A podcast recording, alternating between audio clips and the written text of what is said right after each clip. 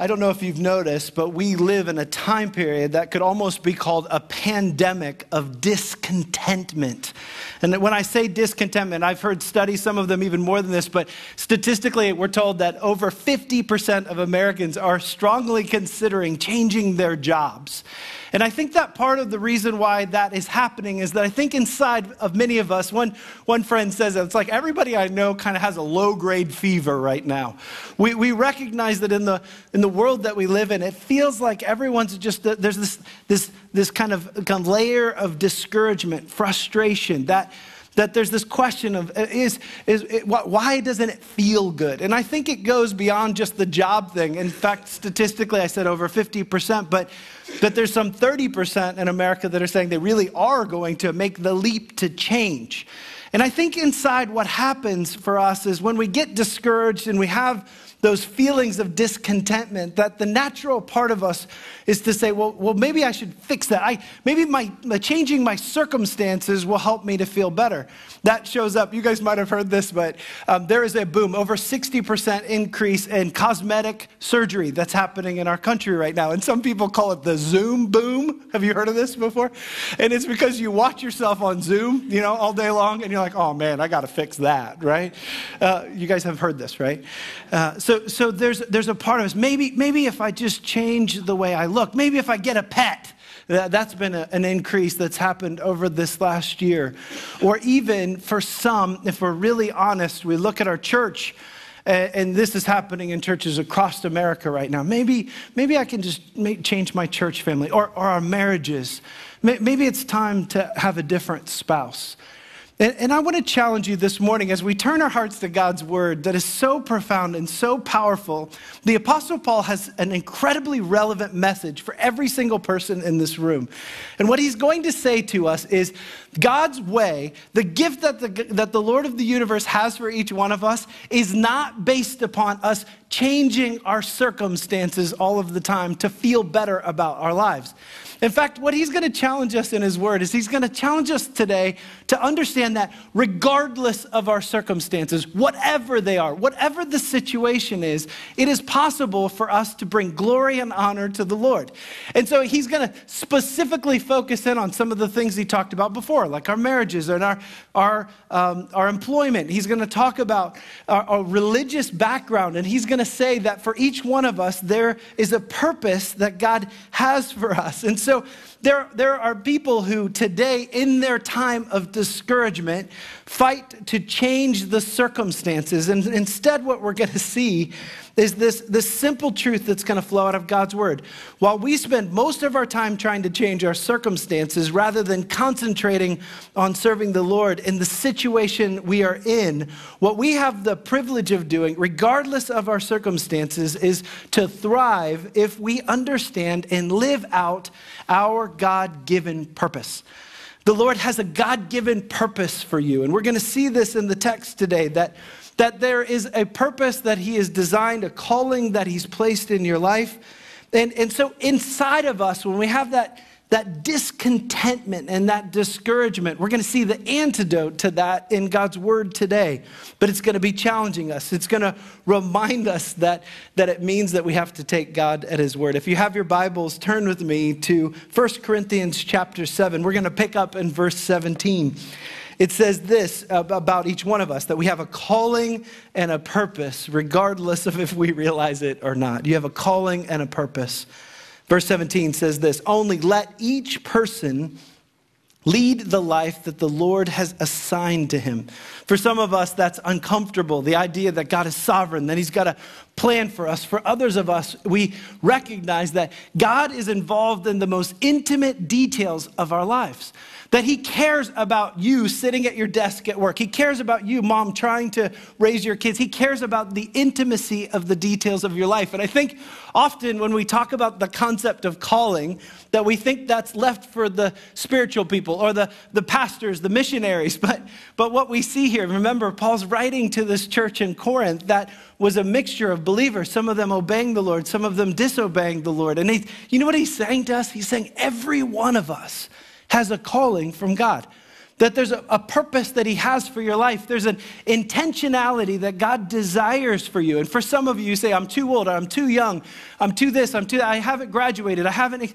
And, and what we're going to see from the text today is He's saying, in your present circumstance, there's a way for you to walk worthy of the calling that God's placed on your life.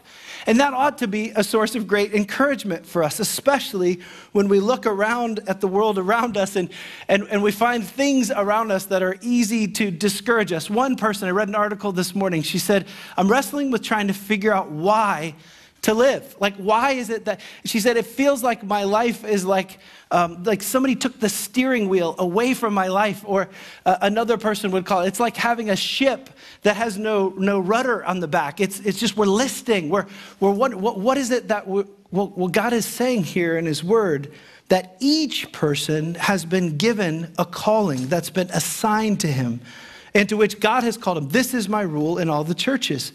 You know what's great about this is this isn't just burning bush callings that God's placed on a life. Arise, go to Nineveh, like he did with Jonah. But instead, this is, this is him saying that God has placed a purpose and a calling within your life, and it's a part of our privilege to understand, to live in, and to experience it. But in order to do so, we need to recognize that God's calling transcends our circumstances, and it kind of makes them irrelevant. I think we want to focus in on the mundane, don't we? We want to focus in on how hard our lives are, how difficult they are compared to maybe the way our lives were a few years ago. But instead, I think what Paul's saying to a group of people who are disrupted, frustrated, trying to figure out their faith, anticipating what's God going to do next, like many of us are, what he's saying is you've got a purpose. Uh, I've got a plan for you. There's, there's a way for you to experience the fullness of God's gift for you. But I, I, think for some of us, when we talk about the concept of calling, there's, there's a couple of myths that, that creep in and, and kind of help us to be distracted from understanding our calling. The first, I'm going to call it the myth of, the, of someday. Uh, the myth of someday is to say, someday I will be able to afford it. Someday I'll be smart enough. Someday I'll have that degree. Someday I'll be ready. Someday I'll be retired. Someday I will. And, and we, we put that off out there. Somebody said someday hangs out with the Loch Ness Monster and Bigfoot. you know? that, that, that the idea of someday is this, this like mythological, someday I'm going to experience it. And I think for some of us, what we're doing is we're waiting for the dust to settle. And what, what life has taught us is next day is going to have its own dust, right? It's going to have its own struggles, its own challenges. So so we, we don't choose to wait until someday, but instead, I love, I don't, I don't know Mary Morrissey well, but I love this quote. She says this start living now. Stop saving the good china for that special occasion. Stop withholding your love until that special person materializes. Every day you're alive is a special occasion. Every minute, every breath is a gift from God. I think that that simple statement is a reminder to us that, that someday is a myth. That, that we wait for don't we? After service, after the first service, I had a couple of people come up and be like, don't even talk about my China, you know? Uh, I'm so afraid about the, uh, we, when we lived in the Bahamas, there was this, this family that we loved. We knew the kids and the grandkids, and this family lived in a, an amazing home. It was just this gorgeous home. And um, and and uh, we found out later on that in that home, the grandparents who had multiple grandchildren, wonderful grandchildren, we were friends with them, and um, they would not let their grandkids sleep in the beds in their home because they were afraid that they were going to get them dirty. And so when they came over to grandma and grandpa's house, they slept on the floor. Now, now I'm not saying this to judge them. I'm just saying there's something messed up about that. Like, like when they, like, like someday when those kids get old and they think of their grandma and grandpa that have gone uh, to the next life, that they're going to remember having to sleep on the hard floor because of the fact that they, but, but we make fun of that. But for some of us, that someday, we got to protect this for something. For some of us, we're waiting for a day that might ever, never, ever come. A second myth that I think people allow to mute or hinder the calling that God. Remember, remember the Apostle Paul says to walk worthy of our calling. Another excuse against that, or myth, is, is um, this idea of an of an expected calling, that God's going to do it in my terms and my way. If I've had one person say it to me over the last 25 years, I probably had 30 who've said, if God just gave me an audible voice, I'd totally do it. and I'll just, I'll just say to you, as a, as a pastor who's tried to obey the Lord's calling in my life. There have been a few times when there's no question in my mind that God had an audible calling in my life, but it came in unusual time. It was not in the most pivotal, pivotal times in my life. And I think for some of us, we're deceiving ourselves if we say, I need that burning bush moment. In fact, like a good military officer, we have standing orders that the Lord has given us, like do the work of an evangelist, communicate God's loving kindness to a world that desperately needs it. And so we know that this is true. We watch it in football, that moving objects are easier to redirect. You see the linemen do this on the front line, that we can redirect someone who's moving instead of just trying to butt up against something that's stopped or, or that is not moving at all. And I'll just remind you, the Lord is really good at moving us when we're pursuing Him, right? And so if we're waiting, I'm waiting for the very specific call. You know, even when we do have times where we know it's the voice of God, I have had people who have said to me, uh, in particular, surrounding missions. I had a student one time who she said to me, I really believe that God's calling me to do this. And she shared with me the why. And then we went through the sign up process, and I noticed her name wasn't on the list. And I followed back around with her, like, hey, you said to me that God told you that you were supposed to do it. And then she went through the list about her boyfriend and her job and her. And I just, I just remember thinking, like, we, we say we want God to tell us what to do, right? And then when He does, we often want to eclipse that with what we want to do. And I'll just remind you following God's calling usually comes at a cost. But I'll also tell you, it's totally worth it. Do you agree with me on this? And so when we look at the second myth of the expected calling, if God says, arise and go to Nineveh, you go. But if God doesn't say, arise, go to Nineveh, sometimes the desire is for us to still be people who desperately obey his leadership in our life. I think for some of us, the weightiness of obedience feels too heavy for us. We count the cost. We say, God, would you not send me there? We're afraid. We're reactive versus proactive. I love the way Lou Holtz um, said it. He says, It's not the load that breaks you down, it's just how you carry it, you know?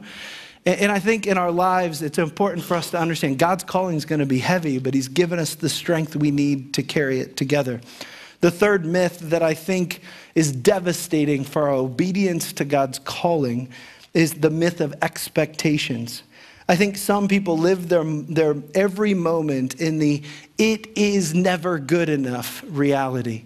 They're discouraged. It doesn't measure up to what they expected at this stage in life or how it would feel or how their, their, their um, financial well-being, their, their health, their, it's always discouraging, disrupted, empty. And I'll just remind you that, that when God says that he has a calling, Paul's going to teach us this, that he's saying, I understand it's in a complex situation that comes at a cost, that it requires us to obey. I, I think that for some of us, we're confusing what heaven's going to be like and the reality of eternity in the presence of a living God versus the reality of life. Remember, the Lord said, In this world, you will have trouble. Rick Warren, in his excellent book, The Purpose Driven Life, I recommend that book. He says this He says, Why am I having such a difficult time in life? People say. One answer is that life is supposed to be difficult. It is what enables us to grow. Remember, earth is not heaven. And so, confusing the two, it puts us in a position where we misunderstand what God's calling us to do. So, our commitment should be something like Albert Einstein said when he says, I want to know all God's thoughts, and the rest is just details. I love that statement. That's, that's the way I have committed my life to be. That, that some of the decisions that we've made in our life to follow God's leading, really the primary thing for us has been what, what are you asking of us? It's not been, is this the financial decision that we, is this, is this the title that I long, is this, is this what's going to be easiest for us? Does this make the most sense? Just ask my parents. there have been times where they love us and support us. Just ask my in laws. They, they've looked back, you're going to do what? Yeah. because we, we recognize that this is what God's calling us to do. And, and I'll just tell you, there's never been a time that I've obeyed the Lord's leadership in my life and I've been disappointed. Never. And, and I say that not arrogantly, but I say that to say, Lord, you're good. Lord, we trust you. So, so some people have allowed themselves to fall into these myths the myth of someday, the myth of an expected calling the myth of expectations. And I say all of that to say, really, the obedient person who follows the leadership of the Lord is a person who says, the rest is just details. What's the Lord asking of me? So before Christ, uh, our purpose for many of us was survival. Post Christ, as believers in the Lord Jesus Christ, it ought to be to glorify the living God with every fiber of our being. So we need to live and focus on living the life that God has called for us to live. When he says, walk worthy of your calling, there's a recognition that not all believers do. And, and, some of you have asked this question, and I really appreciate it. And that is Is it appropriate for me to be an electrician for Jesus? Is it appropriate for me to be a teacher for Jesus, or an engineer, or a, an accountant? Uh, and I want to say, absolutely. Isn't it incredible that the man that God used to pen these words through the divine inspiration of the Holy Spirit, that he was a tent maker, that his hands were calloused from working with his hands all day long, and yet God was going to use his mind to do incredible things, his physical body to help plant church, to do these incredible things. So, is it appropriate? Is it, yes, of course there is, that God can fulfill our calling, not just in vocational ministry. You know, the God that I serve, I love to say this, and it sounds like it's what I say every week, but I love that the God that I serve is in the re- redemption business, right? That he's in the restoration business. And and the second point that flows out of the text, I think the Apostle Paul is now going to turn to a religious thing that was very much a part of the Jewish culture. And, and he's going to point to this and he's going to say that regardless of what your past was, uh, whatever those circumstances were, that, that in the blood, through the blood of, of the Lord Jesus Christ, there's a purpose for you, regardless of what your past was. And I say amen to that, don't we? That, that God can use the most unlikely people to bring himself glory and honor. And here he talks to these individuals who the subject of circumcision, as uncomfortable as it is to talk about, was one where publicly a person identified with their faith based on this. So the way that the gymnasiums worked, and it seems like such a private thing, but it was something that was well known publicly in those time periods. And so, what Paul's going to say here in the text is he's going to say, Some of you who are circumcised, you're going to be tempted to become uncircumcised because of, of the desire to change your circumstances, the desire to look more spiritual, the desire to earn God's honor in your life. And some of you are, uh, are circumcised, you're going to want to become or uncircumcised, you're going to want to become, or get it right, the flip of that, whatever it is. And, and, you try to, and you try to go like, how does this happen? Well, there were procedures. And, and you read this, and to get to the core of this, it's important for us to understand that he's saying this outward religious expression or this identification of, of the Old Testament laws or the, the Jewish identification that, that you're something new now. There's, this doesn't, he's literally going to say it doesn't, it doesn't matter. But he is going to say, don't get distracted by that stuff, the external stuff. Don't get distracted by it. God wants you to be a person who obeys his commands, not just the external religious things. It's so relevant for us. Regardless of what you were in the past, God has a purpose for you. Verse 18, it says this Was anyone at the time of his call, that's when he heard the message of the gospel and received it. Was anyone at the time of his call already circumcised? Let him not seek to remove the marks of circumcision. Was, when, was anyone at the time of his call uncircumcised? Then let him not seek circumcision. For neither, verse 19, circumcision counts for anything, nor uncircumcision. I, I love that phrase. It counts or it doesn't count. You're counting the wrong stuff if you're focusing in on outward religious stuff. Instead, but what our call is to keep the commandments of God. You know what Jesus taught? He said, By this shall all men know that your love for your, while this all men know that you are mine by your love for one another. Spit it out, Shawn. You got it. Uh, uh he also said, If you love me, do what I ask, right? So, so he doesn't long for our sacrifice alone, but he longs for obedience. He expects us to obey him. When we talk about calling, there's a holiness that he's asking of us that we do life his way. And so, so when Paul writes this and he's challenging them, says, stop living life the way the rest of the world does. It's so important for us to remember this that, that, that the gospel is not about just come as you are and stay as you are but it is come as you are and let the gospel change your life. It should change the way we respond to sin. Remember, it's God's loving kindness that leads us to righteousness. And so, what we see under this theme of God's call is that Paul seeks to put their spirituality into a totally different perspective, that they should remain in whatever social setting they were in at the time of their call because God's call to be is to be in Christ and it transcends the settings so as to make those other settings essentially irrelevant. I love that phrase. So, so, so, what is my circumstance? Well, that's how we think most of the time. Is it a good environment? Is, is God caring for me? Has He provided all I need so then I can serve? Instead, Paul is saying it's time for you to get busy. So, yes, your story matters, your past matters. And I'm guessing if you're a Christ follower, God's going to use that story for his glory. We've seen him do it over and over again. Even some of the ugly parts of our story. Um, I, love, I love what Rick Warren says. We were products of our past, but we do not have to be prisoners of it. Isn't that a great phrase? That we're products of our past, but we don't have to be prisoners of it, especially when we understand God's special way of redeeming our past and making it meaningful for our present and for our future. The God that I serve wants obedience more than he cares about our sacrifice. So when he says this, if you love me, you will do what I ask.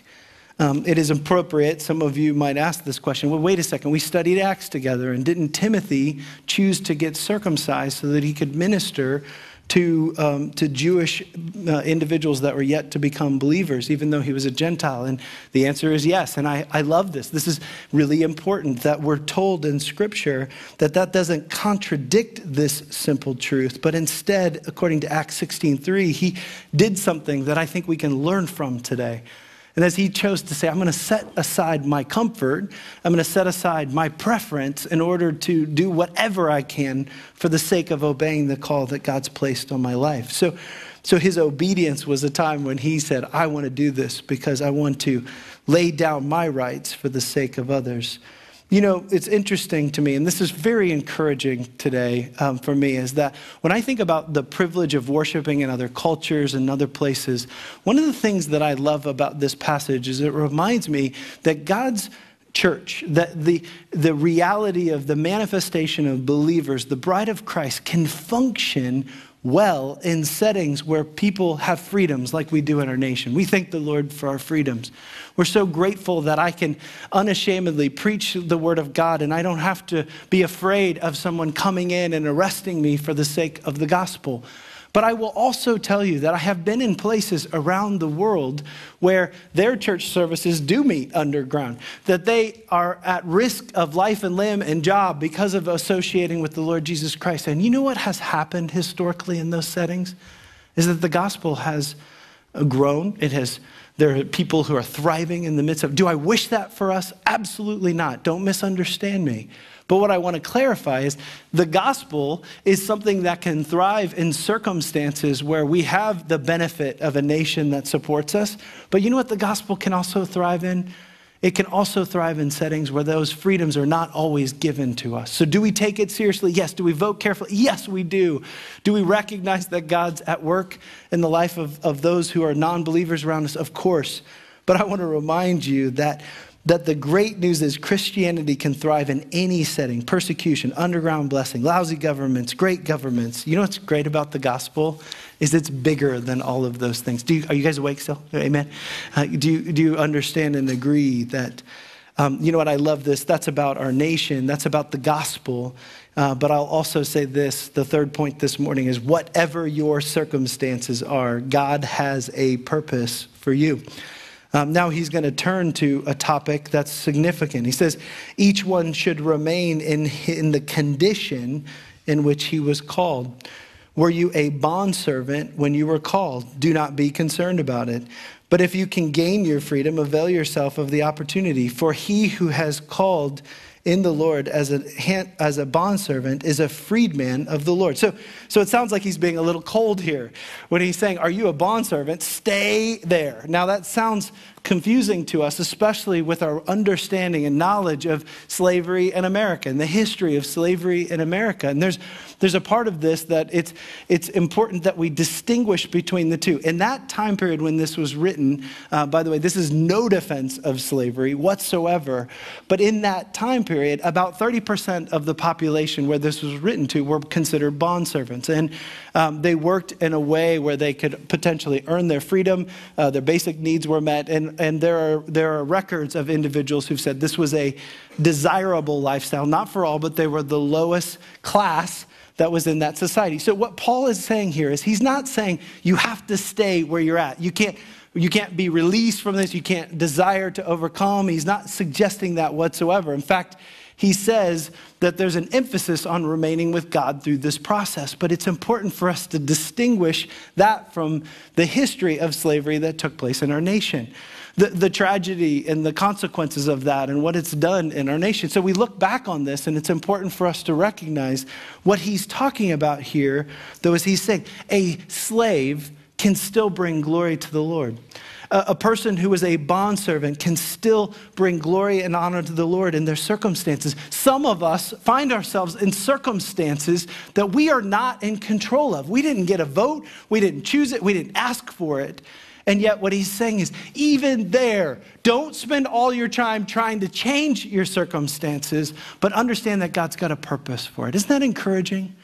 That, that there's, a, there's a mission that he's chosen to give us amidst our circumstances. So in verse 22, he's going to turn it back to the gospel and he's going to say, For he who was called in the Lord as a bondservant is a freedman in the Lord. In other words, the gospel can set anyone free, not to be a slave to sin. Likewise, he who was free when he was called is a bondservant of Christ. In other words, my allegiance has changed. Paul said that he was a bondservant for the Lord Jesus Christ.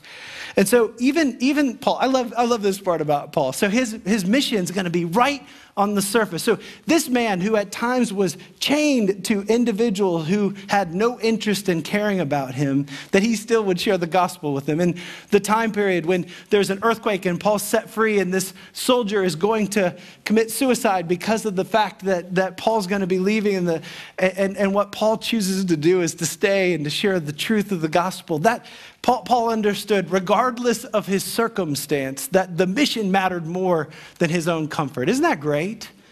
And so, what we see here is that he says this For he who was called, um, in verse 23, you were brought, bought with a price.